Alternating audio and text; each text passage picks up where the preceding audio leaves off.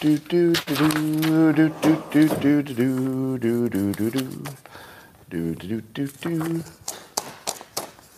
Good morning, everybody, and welcome to the highlight of your day and maybe civilization itself. Sorry about that big hand in front of your camera. This is Coffee with Scott Adams, and aren't you glad you made it here? Well, the world is in turmoil, and there's chaos, and there's all kinds of things going going on. But we're going private on Locals right now, and we're going to go crazy. Yeah. Yeah. And if you'd like this experience to be the best you've ever had, all you need is a cup or a mug or a glass, a tankard, chalice, or stein, a canteen, jug, or flask, a vessel of any kind. Fill it with your favorite liquid. I like coffee. And join me now for the unparalleled pleasure, the dopamine hit of the day, the thing that makes everything better. It's called the simultaneous sip, and it happens now. Go. Ah. You know, the more, the louder you go, ah, after your beverage, and the louder you scream during sex, the better it is. So that's just your tip for the day. Makes your coffee and your physical relationships way better. All right, what's going on? We have a new persuasion leader. So yesterday I listened to a radio interview. Joel Pollack for Breitbart Radio was interviewing R F K Junior And I did not know how good he was at this persuasion stuff. He's really good. He's better than Trump. Now, Trump Trump is a singular character who cannot be imitated, right? So there's no other Trump. Trump is just himself. So I can't, you can't exactly compare them. But I will say that J, uh, R F K Junior has uh, one thing that Trump absolutely does not have, which is the ability to say things that both sides like. Trump is the uh, ultimate warrior for your team. Uh, R F K Junior looks like he's actually trying to bring the country together. Now, let me tell you some of the things he said on this interview. I was taking a walk while I was listening, and I just stopped walking when I heard this. See if this, see if this hits you the same way. So uh, Joel Pollack, it was a great interview. He did an amazing job of asking the right questions and then getting out of the way, letting him talk. And one of the questions was about how could he bring the country together and reduce the amount of division in the country. Now, how would you answer that question? I've thought about this so much. I thought, well, how, if I were running, like, what would I say? And I, I've never thought of anything. I've honestly never thought of anything that would be an answer to that question.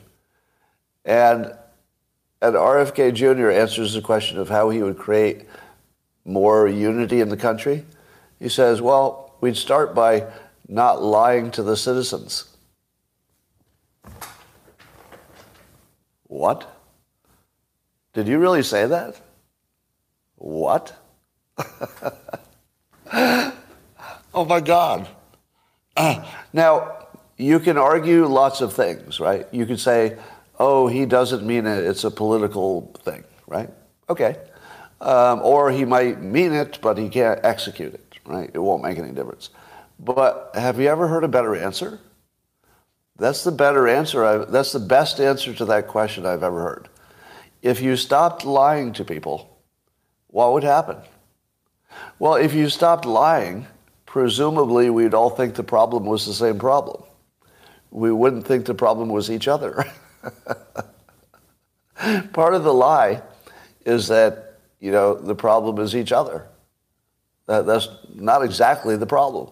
You know, maybe we have external problems that we should all get together and work on. So you might recognize this persuasion technique. It's the high ground. That's the high ground. When I talk about the high ground maneuver in persuasion, it's the one that stops the conversation. So there's not much you can say after it's been stated. It's like, how would you bring the country together? Well, I, w- I would start by not lying to the citizens. Okay. Uh, and my my problem with that would be I got nothing. I got nothing. And I don't believe that there are uh, claims against R F K Junior that he's lied. I mean, every public figure is going to have some kind of claims. But I don't believe anybody says he's a liar.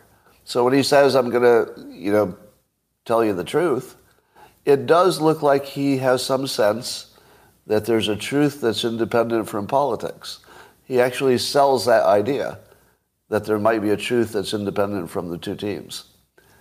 Oh, my God, did I like hearing that. All right, here's something else he talks about.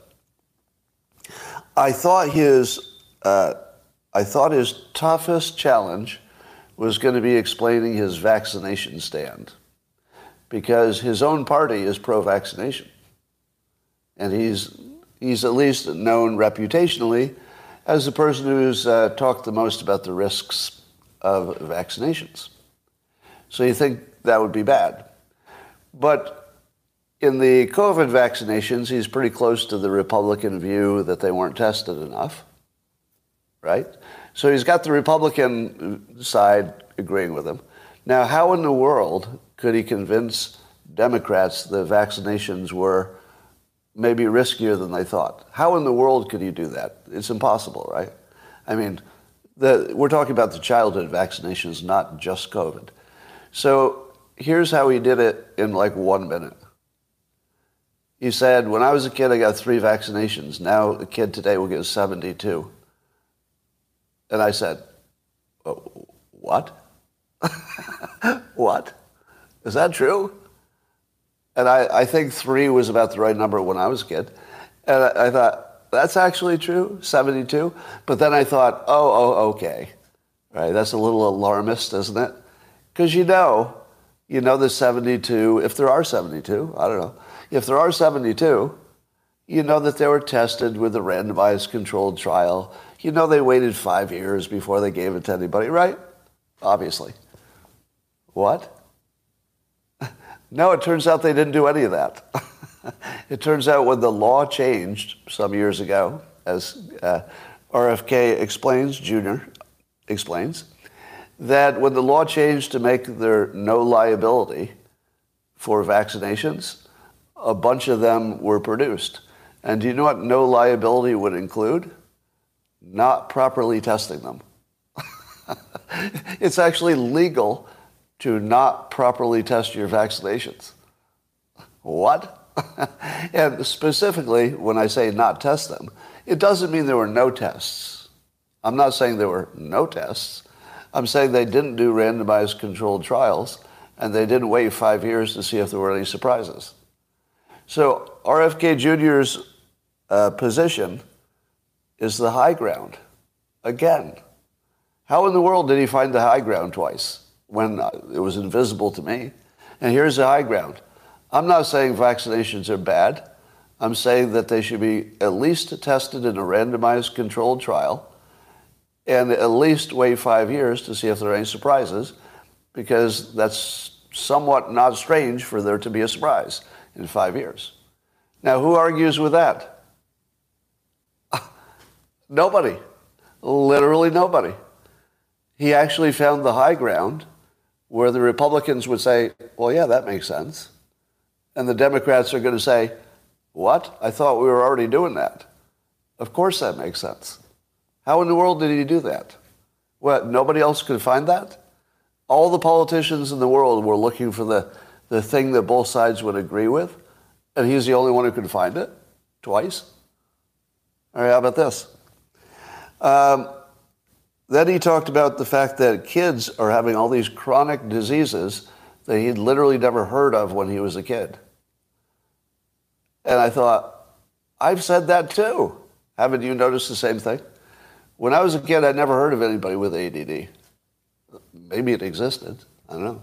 I never heard of anybody with anxiety. Never heard of anybody with autism. I've never heard of it. There were things that just didn't exist. And now it's, yeah, and trans, you know, uh, sexual dis, what's it, dysphoria? I get the dysmorphia and dysphoria confused. I think it's dysphoria is the right word. Now, my one criticism is he should have mentioned diet at the same time he was speculating that we're putting a lot of chemicals into kids at the same time that all these chronic conditions are being surfaced that didn't exist before. I don't think it's just vaccinations, if vaccinations have anything to do with it. I don't know. But I would like to see him say something about, more about the food system, but he probably does. He probably does. If he asked him, he'd probably say, yeah, that's something to look into. I, I, I'm sure he wouldn't ignore the food system. I just like to see him throw it in there when he talks about vaccinations and chronic disease. He talked about uh, government by bullying being unacceptable. Do you disagree? Do you disagree that your government should not be a bully? Yeah, it's the high ground. Everybody agrees with that. All right. Um, and then his uh, his opinion on pollution and a lot of things for environment is that the free market should figure this stuff out. He's actually a free market guy. So I heard something that, you know, I was like, oh, he's going to be more environmental than maybe you think is a good idea. Like you'll be too too much of an environmentalist for Republicans. You know, Republicans are like, we like the environment, but just don't go crazy. That's sort of the Republican view. And, you know, I worried, well, okay, he's never going to pass the climate change bar. Like, you know, no Republican's going to be comfortable with him on climate change or anything else. But his view is that the free market should be making our decisions, not the government's. And that if you allowed the externalities of the businesses to be part of their cost basis, in other words, instead of making the public pay for their pollution, which is the current situation, you figure a way that the free market says, well, if you can't make a non-polluting thing, you're going to have to pay for it. And if somebody makes one, you know, competing product that doesn't compete, that doesn't pollute, well, they're the winner. So free market is another high ground for at least everybody but the super progressives. It's another high ground. So he's finding the high grounds like crazy. I would keep an eye on him. My my take on R F K Junior is that the reason they had to change the uh, the schedule of the Democrat primaries is that R F K Junior would have done well in New Hampshire, maybe other people too. And we know that Biden does not do well in New Hampshire. Um, so moving South Carolina to the first one will make Biden start off with a strong state, and it will make him look inevitable. So that little change was made. So basically, the Democrats have already rigged. Yeah, I would call it rigged. I got some pushback on Twitter when I said it was rigged, and somebody said, rigged, rigged you say, what is wrong? You tell me what's wrong with changing it from the first primary is a is a little white state with hardly any people in it, and they're going to be like, you know, so influential on the whole process. Tell me how that's right compared to having a big state that's got far more diversity being the most important one. Tell tell me why that makes sense. Here was my answer. Didn't it always make sense? Did did it just start making sense in twenty twenty-three? I'm not I'm not arguing it doesn't make sense. I have no opinion on how the Democrats hold their primaries. All I'm noting is if they had not made that change this year, it would have been really bad for the incumbent. And so, you know, it's not a question of whether it makes sense. Yeah, it makes sense. It kind of makes sense. There's an argument for both sides.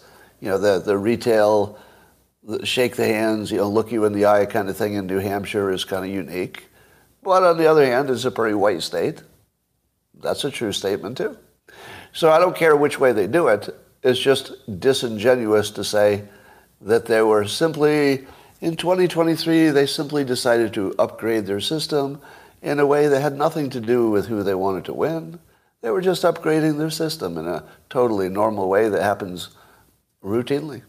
No, nothing like that happened. It's a rigged system. All right, legally, totally legally, but rigged. All right, um, here's, uh, let's see.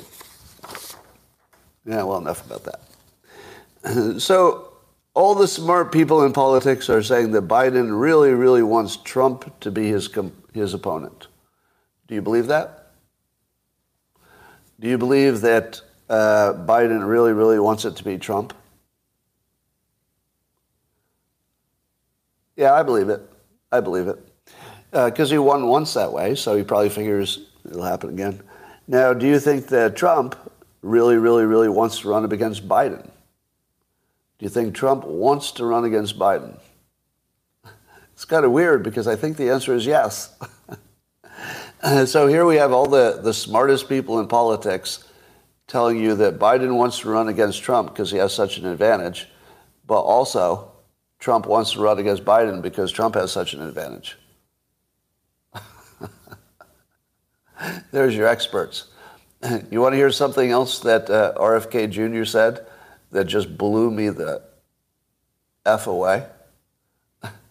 He said that listening to the experts is our biggest problem. Or uh, I'm paraphrasing. He didn't say it's the biggest problem. He said you shouldn't listen to experts. He actually said that. Here's what he said.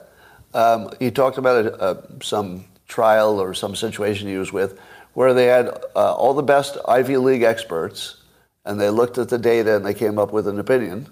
And then he had a, a separate group who were on the other side who had the same credentials from Ivy League schools.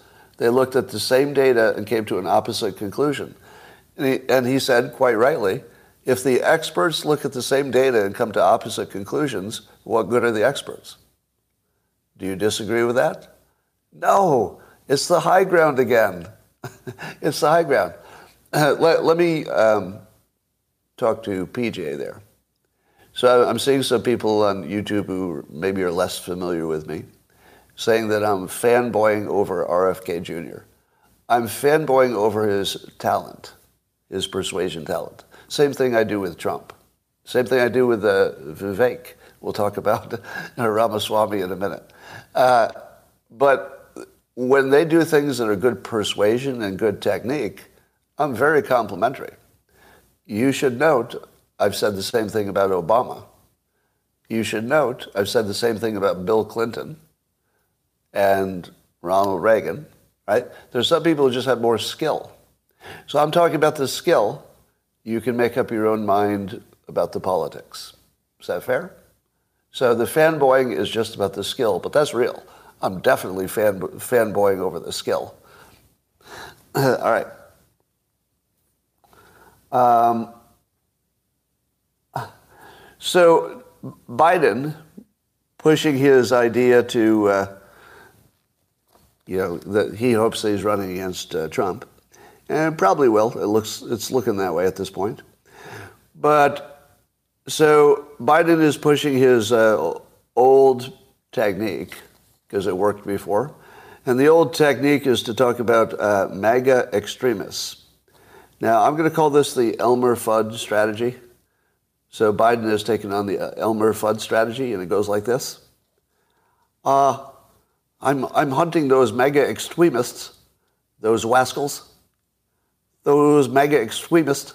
Where are those MAGA extremists? They're all over, those wascals. I'm hunting them. So every time I hear uh, Biden ext- talk about MAGA extremists, I'm going to compare him to Elmer Fudd, because he's always looking for that rascally rabbit that he can't, can't seem to shoot. Yeah, there's all these MAGA extremists. Where are the extremists? I think there's a MAGA extremist under my bed. Is there a MAGA extremist under your bed? Those wascals. I can't even take him seriously, can you? I mean, how in the world do you take Biden seriously? Somebody said he's, he's Mister Magoo, but I, I think Elmer Fudd's a better, because he's literally hunting. He, he's hunting, you know, Republicans, as the Democrats are, and it's just so comically ridiculous and absurd that he thinks the the MAGA extremists are the big problem in the country. If you were to make a list of the biggest problems in the country, and you started at the top, most of the things on the top would be Biden's fault, like inflation, the war in Ukraine, uh, yeah, the, the border being open, fentanyl flying over. Uh, almost everything that's our biggest problems, if you're going to make a list from worst, worst to smallest, our biggest problems are all Biden himself. literally thinks he fucked up. And he's decided that he's going to make us concentrate on those wascally um, mega extremists. They're all over. Have you seen them? They're so dangerous. Those mega extremists that I've literally never met. Have any of you ever met a mega extremist? Like actually a real one? I haven't. I've never met one. I mean, not in person. I, I'll see stuff on social media and I'll go, oh, that looks like a little bit LARPing, or those are just people who like to march around with guns and talk politics. I mean, I know the type. It's a type who likes to have guns and they like to talk politics, and they might talk politics and talk about their guns at the same time. So they look like mega extremists. All right. I saw a tweet uh, that uh, men would rather sext a bot than go to therapy. So the question will be A I as a therapist versus a human therapist. And if a man is using uh, a female-voiced A I for therapy, how long before it turns sexual? Because the only thing that stops men from hitting on their female therapists in the real world is that they won't get away with it, right? They'll have to find a new therapist. But if your therapist is an A I, you might be thinking, well, I could take my shot. I'll take my shot. You never know. Maybe we become lifelong friends and companions as bots. You know, we live in a strange time because there will be people falling in love with A I. You believe that, right? Does anybody doubt that? That there will be real, live, legitimate humans who have a financial relationship with A I. You know that's coming, right? Now, you could call it a mental disorder, but you can't say it's not coming because we got a lot of mental disorders. Yeah, that's coming. But here's what's interesting about this day and time. Today, if you fall in love with an A I, which will definitely happen, it won't have a body. But you'll be at the time in history when bodies are being invented for your A I. And you will work with your A I. You know, the two of you will work together toward a future where they can build your A I a body that can walk around and hang out with you, you know, more than just picking up your phone. Maybe it can give you a back rub or something. Or more. I know what you're thinking. Yeah, they put a flashlight in his mouth and you're good to go. So, um, you didn't hear me say that.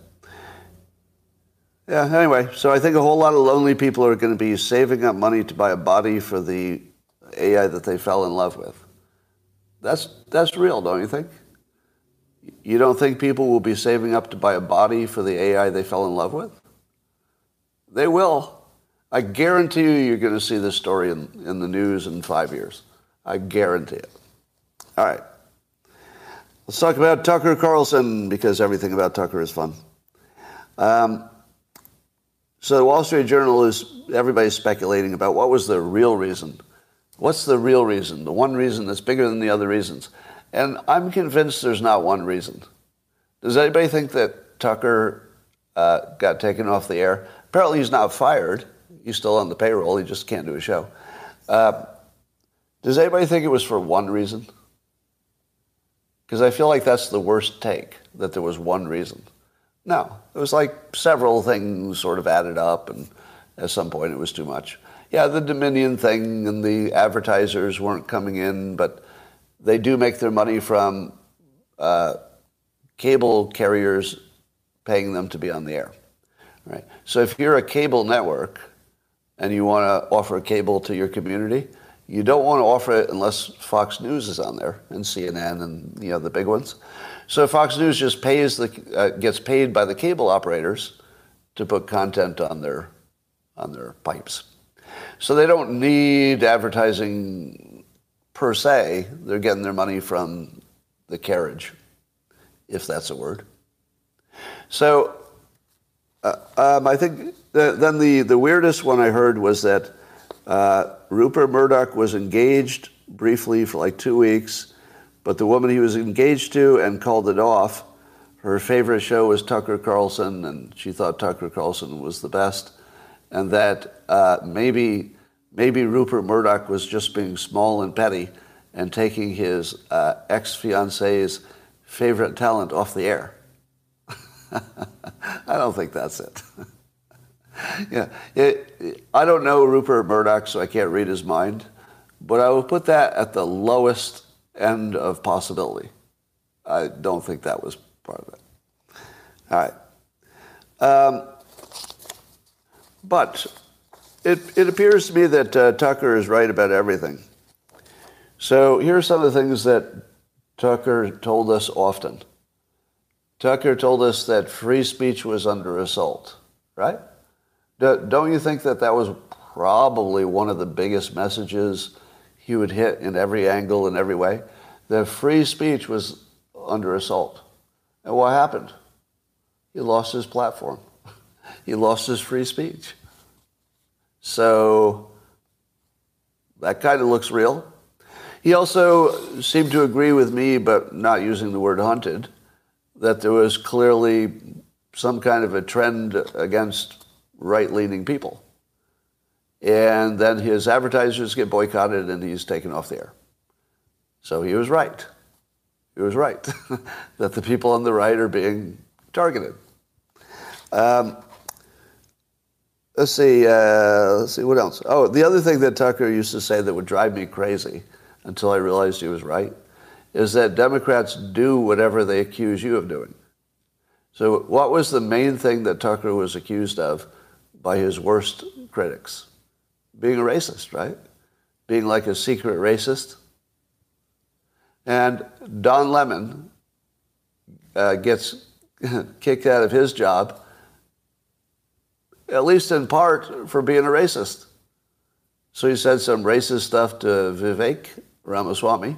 People think that might have something to do with his getting canned. But there's also the video of him talking to Chris Cuomo on C N N in his other job, you know, his prior job for C N N, in which he says the biggest risk to America is uh, white supremacists, or basically white people, it sounded like. Uh, and I thought, well, there's something, you know, a white man couldn't say about a black man. It's obviously racist. And I thought, there it is. That that's the Tucker Carlson uh, theory, that they will blame, they will accuse you of being a racist if they are racists. And there it was, sure enough. All right, uh, white men are the biggest risk to the country. Yeah, that's what Don Lemon said. Uh, then we said to Vivek on his show more recently, he, he said to uh, Vivek uh, Ramaswamy, when you have black skin and you live in this country, then you can disagree with me about slavery and stuff. All right. Uh, here's more from Greg Price talking about Tucker's lawsuit. So one of his producers um, is suing him for promoting a hostile work environment, uh, anti-Semitism. and, and I don't even know what the accusation of that is. Like, what exactly would be the accusation of anti-Semitism? You'll probably never hear any examples of that, I'll bet. Yeah, I'll bet you'll never hear it. All right. Um, and she she was very uncomfortable, the producer who was suing him, uh, that Tucker had so much power over politics and knew it. So Tucker knew that he could influence who got elected on the Republican side. Now, is that a problem? He happened to be the most, he was the most popular show among the Republicans. Is that like a big... a surprising, shocking thing that he was aware that his impact would change, could change an election or change votes? That's the most obvious thing in the world. Uh, of course he was aware. Now, she claims that he bullied people to come on the show by saying, you know, if you don't, your career will be ruined if you don't come on my show. But that was also true, wasn't it? I don't know. Is, is it a... Is it a threat? I mean, she, she acted like it was bullying or, you know, sort of blackmailing him or something. But is it a threat if it's just a statement of obvious fact? That if somebody doesn't come on the air to defend their point of view, then when he talks about their point of view, he will not have the benefit of their defense which is probably pretty bad for them. To me, that just sounds like a statement of the fact. I'm going to talk about this. If you're not there to defend yourself, then there won't be a defense, because I don't know what the defense is. To me, that sounds like telling them what their risk-reward situation is. What was he supposed to do, not tell the story? Well, what was his alternative? All right, I'm inviting you on to talk about this. You, specifically. You're the one who cares. You're the one who disagrees. I'm inviting you on. What is he supposed to do, cancel the show if they say no? It's still the same show. He's got to do the show. So warning them that there's a downside to not showing up feels entirely fair to me, although I can see why it's coercive. It's certainly coercive, but it's also true, and it's also fair in the sense that, you know, it seems reasonable to warn somebody what the consequences are. Right? And I would also imagine that that's not that different than other big shows in history. They probably always had that veiled threat. Um, and as uh, Greg Price points out, there's this big New York Times article about this lawsuit, and nowhere in the New York Times coverage, according to Greg, do they mention the following fact. Remember, this is a this is a producer who's suing over a hostile work environment and alleged anti-Semitism. What was not mentioned is that Tucker Carlson has never been in the same room with her. Don't you think that's important? They've never been in the same room. He's worked uh, remotely from his studios in Maine and Florida, I guess, since the beginning of the pandemic. Never even met. Now, of course, they would have worked remotely a lot, but never met. Yeah, I created a hostile podcast by using bad words, too. Um, and then, did anybody see her... How many of you saw the, a video of her giving an interview on M S N B C or something? So her name is uh, Abby Grossberg. Did anybody see it? And did you have any uh, reactions? Now, I'm not talking about the the fact that she has a Jewish last name. That is not my topic. No, no, no. No. I, I'm not going to say it. No, it has nothing to do with her uh, na- her uh, ethnicity or background or religion or anything. So nothing about that. Nothing about that. There wasn't something else you noticed about her? I can't be the only one. Say it. There we go. There we go. Somebody else said it.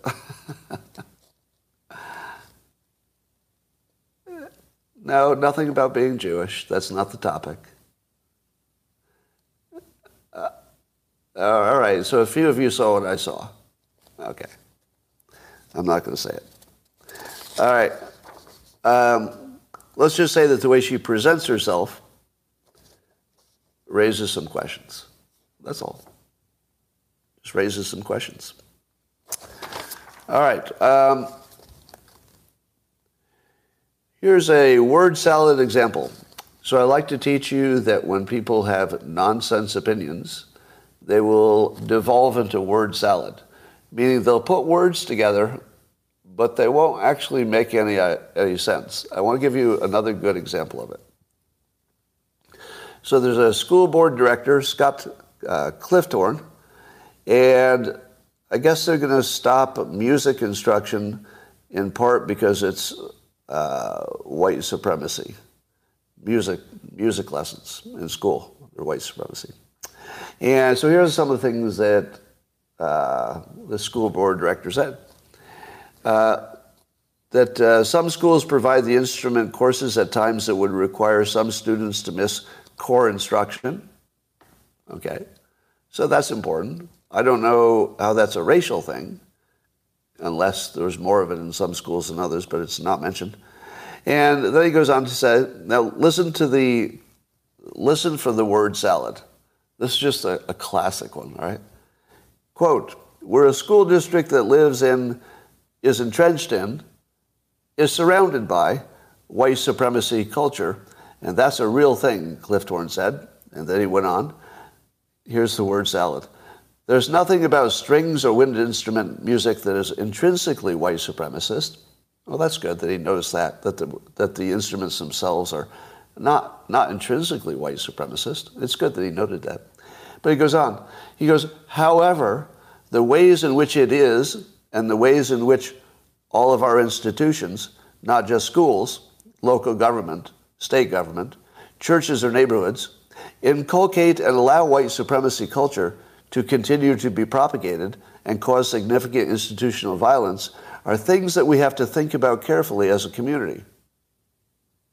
And I think that we have to do that interrogation, and we have to address the ways in which it creates challenges for administrating the educational day of our elementary learners while we while we retain the program, meaning the music program. Did any of that make any sense? I don't think that made any sense. Oh, there's a story here. Uh, O A N is making an offer. Some other people are making offers. Now, I don't think, I believe that uh, Tucker Carlson cannot entertain other offers yet because he's still an employee of Fox News. So Fox News maintained him as an employee. They just took his show away. So imagine if you were him and he can make, I don't know, twenty million dollars a year, whatever it is, from just staying home, presumably. But he can't he can't look for a new job and he can't do anything else. Do you think that at his age and his level of impact, he would be okay with being prevented from doing a show somewhere else? That would be an interesting negotiation because he might have to give up some of his money, you know, say something like, all right, I won't take forty million dollars, but give me twenty million dollars, but let me go get another job. So Fox News could save twenty million dollars, potentially, by saying, all right, we won't keep you here in limbo for two years, uh, and you only get twenty million dollars. So we'll save half of that money. Yeah, we'll see. Um, China is, uh, I guess China talked to Zelensky, President Xi did, and now China's going to send some of its diplomats over there to talk to people and see if they can get this war straightened out and solved. Um, now, do you think that China is going to broker a peace deal with Ukraine and Russia? No. I don't think so. Um, but it's good cover because everybody's saying that China is happy about the Ukraine-Russia war because it would keep America too bogged down. Um, it'd be too expensive to protect Taiwan or something. So from the Chinese perspective, this is good politics. But I don't think it's anything else. All right. Let's talk about E. Jean Carroll and her lawsuit against Trump for many years ago, allegedly uh, raping her in the dressing room of Bergdorf Goodman. Now, my understanding is that the entire case revolves on her testimony and some people at the time that she may have told the story. Am I right? That's the only evidence. That she says it happened, and that she allegedly told people at the time who were willing to testify. Now, is that enough? I don't want to live in a world where that's enough to have a lawsuit work. You need somebody to see it. You need some physical evidence. You need some D N A. I'm going to need a lot more than that. Because apparently there's a quote, I don't know if this is true, but there's a quote that said she loved The Apprentice. If it's true, if it's true that she loved The Apprentice, how in the world could you get a jury to convict Trump? How in the world could you get a jury to, con- not convict, it's a, I guess it's a lawsuit. So a lawsuit, you don't need a, a twelve jurors, you just need a majority, right? Yeah, maybe she'll make some money, but uh, I don't see how she could win. Apparently, the Trump's defense is no defense. the the case is so weak that the defense is going to say, well, we'll just talk to you about your allegations, and that's all we have to do. You know, once we've shown that it's just somebody talking, that should be all we need. All right, well, I don't see him having much jeopardy for that case, but it's a pain in the ass. Well, Matt Gaetz has become the new Joe Manchin, and by that, um, as you know, the uh, the Congress is trying to figure out how to raise the debt ceiling so that we can continue borrowing money like drunken sailors. Uh, but the Republicans are pushing back, trying to get something in exchange for approving it. Um, all right. So Matt Gaetz is holding off because, let's see, he's asking for something. Uh, uh, so Republicans agreed to allow proposed work requirements for Medicaid. So if you were getting Medicaid, you'd have some kind of work requirement. And I guess that's something that uh, Matt Gaetz is pushing for. And, you know, I've talked about how Joe Manchin really, for a while anyway, it seemed like he ran the country because he was the only Democrat in their thin majority. Well, you know, maybe one other. But he was the one who was most likely to vote either way. So that gave him all the power. Everybody had to make him happy because he could go either way. The people who are just going to always vote for their team, yeah, and Kristen Sinema too. So the people who are only going to vote for their team have no power. They've given away all their power. So Matt Gaetz, being apparently one of the smarter Republicans, realized that his personal ability to get things done would be very connected to his ability to vote against his own party. You know, he he voted he was going to vote against McCarthy until he got some stuff. Now he's do, he's pushing McCarthy again until he gets some stuff, and it looks like it might work. So Matt Gaetz is the new Joe Manchin, and I say that as a compliment. You know, this is just free money. It's like Gaetz is just picking up free money every day. So all I have to do is threaten that I won't vote for this Republican thing? Really? I just have to threaten it, and then they'll give me some stuff. Okay, you got some stuff. For the country. All right. Uh, I'm going to call out some fake news about Joe Biden.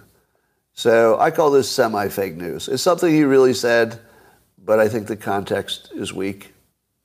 So here's what he said at some event and out loud. He said, um, there's no such thing as someone else's child. And then the implication is, no, he's saying parents don't have control. He's saying that the government raises your child. I don't think so. That's not how I took it. I took it as just a different way to say it takes a village. You know, you, you need not just the parents. You're going to need the, the help of other people to build good citizens, which is totally true. Of course you're going to need everybody to do the right thing to get good children. But that doesn't take the control away from the parents.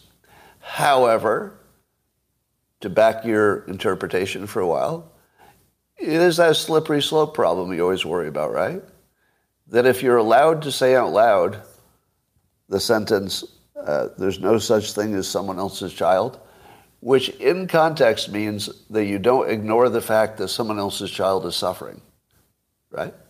So the context I see it is, if you walked into a grocery store and you saw an unattended toddler who was in trouble, in some kind of trouble, as an adult, you would stop everything and you would help the toddler, although you are not their parent, right? And it doesn't take anything away from the responsibility of the parent because you don't know where they are or why they're not there. You know, maybe there's some story you don't know about. But you wouldn't stop. You wouldn't you wouldn't stop yourself from helping the, the toddler, right? You're going to help the toddler. So even though it's not your kid. So if the implication is we should all be helping because, you know, kids are our future and parents can't do it all, I like that. But you could easily see this drift into the the government is in control and you parents better do what we say. You can see it drifting. But I don't think that the proper context has been put on this story. So just want to give you the proper context. All right. Um, there is some risk involved. Speaking of R F K Junior and saying that we should tell the truth, is the problem with the uh, the big explosion in trans uh, identification, especially with women? Apparently young women or young girls are far more likely to identify as trans if one of their friends did. But I don't know if I don't know if that's really a causation or correlation thing. Because you could imagine that people who feel a certain way end up with friends who feel a certain way. So does it really tell you anything that if the friend decides they're trans, that the person who had a lot in common with them and that's why they're friends also thinks it? Yes, I mean, peer pressure is certainly a factor, but probably not as big as it looks, because there might be some kind of a filtering thing where you just look at other people and you go, I think you're one of me, so I'm going to hang out with you. Yeah, so there's some of that. But can we say the following thing without being canceled? I'll try. Let's see if I can say the following thing without being canceled. Uh, Gender, let's see if I have the right words. Gender dysphoria is a real thing. Does anybody disagree? Gender dysphoria, there are people who apparently have some genetic propensity to not be, you know, cleanly identifiable as one thing. Now, how rare it is is, is the next question. Can we say that that's real? While also saying, while also saying that there's something about the topic that attracts people with mental illness to say they are also that. Can't we say both? Can't we say that there are two problems here? One is there are people who have this situation, which sounds pretty uh, unpleasant, and I have empathy for anybody who's got any medical problem, that or anything else. But can't we also say that it's attracting a whole bunch of people who are not mentally uh, as capable as you would want them to be to make that kind of decision for themselves? Those both could be true. It, it's just that none of us know the percentages. So where it gets, I think where it gets obnoxious is where you imagine you know the percentage. I mean, I can guess. You know, I, I can take a guess. Uh, okay. So there, somebody's saying that there are other lifestyle things that might come along with gender dysphoria. So there might be some lifestyle, diet, or other endocrine contributors. I don't know. I so I, I think most of us are in the dark about the, you know, the specific medical situation. But if we if we can all agree that there's a real thing there, that real thing, real people need empathy, and if they're adults anyway, we would all agree that if there's some healthcare uh, intervention that's going to maybe make them happier, I wouldn't deny anybody the chance to try to be happier. But then again, the kid thing is, is different. Let me ask you this. If I ask you the question this way, I know I know the answer. If I said, should minors uh, make permanent decisions about transitioning, you'd probably say, no, minors should not. Right? So, but there are lots of situations where we, we're a little flexible about what it means to be a minor. Right? There are things where you have to be twenty-one. There are things where you have to be eighteen. But puzzlingly, you could be fifteen and a half and drive a car, right? Which is really dangerous stuff. You can, you know, be in the military at eighteen, right? So, you know, we, we do look at different topics and say, all right, that one, maybe you could be sixteen, uh, even with uh, the age of consent. The age of consent is different in different states. That's sort of the ultimate, you know, mark of, are you an adult? Can you can you engage in this activity? So we don't even agree on that. So would you agree with the general statement that there are a whole bunch of things in the category of things where the, the young person doesn't have full mental capacity, but we still allow them to do some things, some things. And some of those have permanent impact, such as driving a car. That's pretty permanent. Uh, I mean, if you do it wrong. So let me, let me just throw this question out here. Would you violently object to a seventeen and a half year old consulting with parents? So the parents are in on it. The doctors are in on it. And it's something that they've struggled with for seventeen or, you know, I don't know, twelve years or something. In, in that very specific case, would you would you allow an exception? Very specific. seventeen and a half. They're definitely not going to change their mind in six months. So in six months, it's going to happen anyway. Their parents are on board. The doctors are on board. So there's still some no's. Yeah, a lot of no's. But what's magic about turning eighteen? Because we know that your brain is not sort of solidified until you're twenty-five. Why is eighteen okay, but twenty-five isn't better? So let me let me ask the second question. Since we know the human brain doesn't really get to its sort of best state until at least twenty-five, why would you let somebody who is twenty-four have surgery, knowing that they're not fully capable? They're not twenty-five yet. Yeah, some of this is is really tough. Here, let me let me give you my take. Here's my take.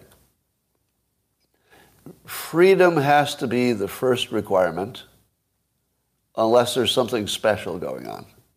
Would you agree with that general statement? Freedom has to be the top requirement unless there's something really specific going on. Now, that's the that's the real edge case for the trans situation. Because in the trans situation, if it's an adult, almost all of you would say, well, that's an adult. They can do what they want. So very few, I've, I don't think I've seen ever, I've never seen a Republican say they care what an adult does with their body. Um, but then you start getting into the older teenage years, and then there's more of a battle between freedom and do we need to go interfere in your life? It's not our life. It's not my life. Do I, do I need to be part of interfering with some other family for a seventeen-year-old, seventeen and a half year old who's got responsible parents who are talking to their medical professionals? Is that my business?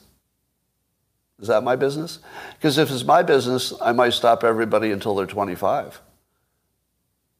Would that be the right decision? If I make it my business to get into other people's private lives. Right? Now, if it's a toddler and the parents have somehow gotten a medical professional to agree that they're going to transition a toddler, well, maybe you want to get involved. That that might be too far over your line. You go, whoa, whoa, whoa, whoa. That's just child abuse. That's, you know, that might be your opinion. So I would just like to uh, put a little less certainty on this conversation. A little less certainty. Yeah. What, don't say bad take. Bad take, I can't respect. I can respect, here's my counterpoint. I don't respect bad take. I have no respect for that, uh, that comment at all. All right. Um, objective reality exists. Yeah, but objective reality exists, but that has nothing to do with this topic. My topic has nothing to do with objective reality because we don't have access to it. What we have is how people feel, and then they're going to act that way. And freedom allows us to act on what we feel unless it's some kind of special case where somebody else is going to get hurt. Uh, right. Objective reality is morality. I don't think you can find the bright line of morality in this situation. I don't think so. Um, all right, here's Scott Krog asking the, a dumbass question. Scott, do you want some flexibility at ten, eleven, and twelve years old? Ask better questions. All right, that's just a stupid question. All right, ask better questions. why does my opinion matter at all? My my opinion of anything shouldn't be even part of the topic, right? I use my opinion as an example, but you shouldn't care what my opinion is, and nobody should. My opinion should be absolutely zero interest to anybody. No interest whatsoever. All right. That, let's see if I missed anything. Oh, yeah. Did you know that uh, I've been saying Vivek Ramaswamy, and that's not how you pronounce his name, his first name? I, I saw this on uh, Gutfeld last night, that it's Vivek, rhymes with cake. Vivek. How many of you knew that? And let me say it wrong for weeks. Some of you knew. Uh, and then I saw other people say that there are some people who pronounce the same spelling differently for different people. Maybe. Um, do you think that uh, Vivek got Don Lemon fired? Because in that conversation, Don Lemon said something about, you know, unless you were born in this country and have black skin, you shouldn't be telling me about, you know, slavery or something. I don't think that's what, I don't think it was. Yeah, that that just sounds like a pundit thing to talk about. I don't think he got him fired. I think they were ready to make that change. All right, so uh, let me tell you what I'd love to see. I would love to see a voluntary debate between Vivek and uh, R F K Junior Wouldn't you love that? Wouldn't you love that? Because we're we're expecting the two senior citizens to get the primary nomination. But I feel like we have an obligation as citizens. See if you agree with this. I believe we have an obligation as citizens to make sure there's another option. Doesn't mean you have to pick it. You know, your vote's still your vote. You get to do whatever you want. But I don't feel like there's an option. And I feel like to the to the degree that we can maybe generate one with our collective energies, I would love to see the, let's say, the J V team debate. Because if the J V team debates and people say, uh, that was the debate I wanted. Because, you know, if it's, if it's Biden and Trump debating, what are you going to get? You're going to get Biden lying and then Trump lying. It's just going to be two liars. Who wants to see a debate between two liars?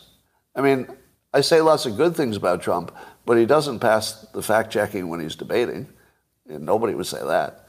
So Vivek and R F K Junior are very unusual characters at a very unusual time, which is, I think they both tell the truth. Am I wrong? So we've got two, you know, ultra-senior citizens who are famous for lying. Literally famous is their brand. They're famous liars, right? Both of them. And here you've got two people who are totally qualified, bright, you know, left and right. And though they are the ones I want to see debate. Let's see them debate. Because that's the one I would tune into. I mean, I'd probably tune into anything with Trump because he makes news. But, uh, yeah, and sixty-nine's pushing it. Yeah. Uh, R F K Junior, sixty-nine. That's that's pushing the edge, but I think that's still within the envelope. seventies doesn't scare me like eighties do. eighties just scare me. seventies, it's not such a big deal. So let's see if we can make that happen, okay? Let's see if we can get... Now, the reason I think it could happen is you've noticed that R F K Junior has been willing to appear on... Now, Breitbart Radio has been on Tucker Carlson show when Tucker had a show. So we, we know that R F K Junior will go where the fight is. Like, he'll go to the fight. He's not going to run away from certain outlets. And we know that uh, Vivek will do the same because he goes to C N N. So you have the, the two young people who have not yet pissed off people so badly that the other side won't even talk to them, or that it would be some kind of a... You know, political suicide if you went on that other network. They're both brave enough and smart enough that they can walk into the, the den of the lions and then come out, right? Who, who do you want as your president? I want somebody who can walk into the den of lions and walk out.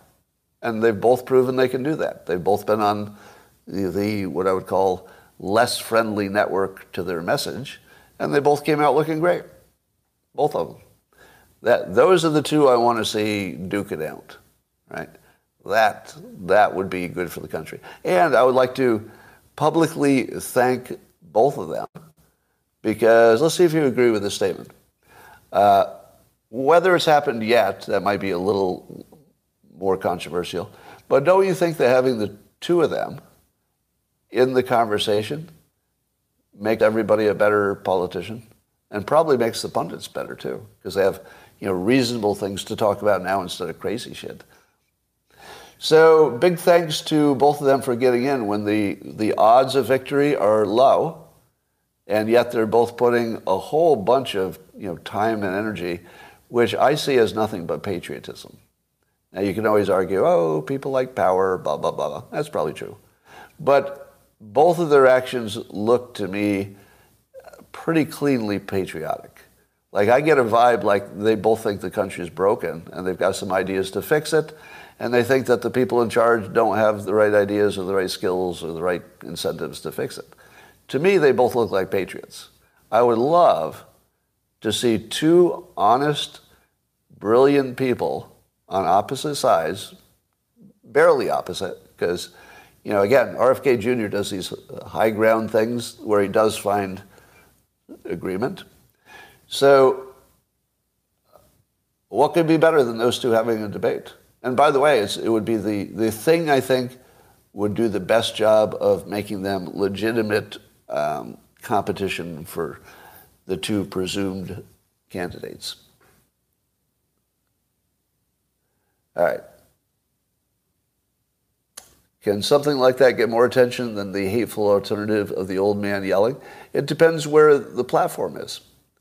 If if somebody like Joe Rogan hosted them, yeah, it would get so much attention you couldn't believe it, right? Yeah. Uh, who would be a good, who would be the best host moderator? Yeah, I don't think I don't think it would be Joe Rogan, because that would be more overtly political than he usually does. Malice would be interesting. Dave Rubin would be great. Megyn Kelly, Mike Rowe, Schellenberger.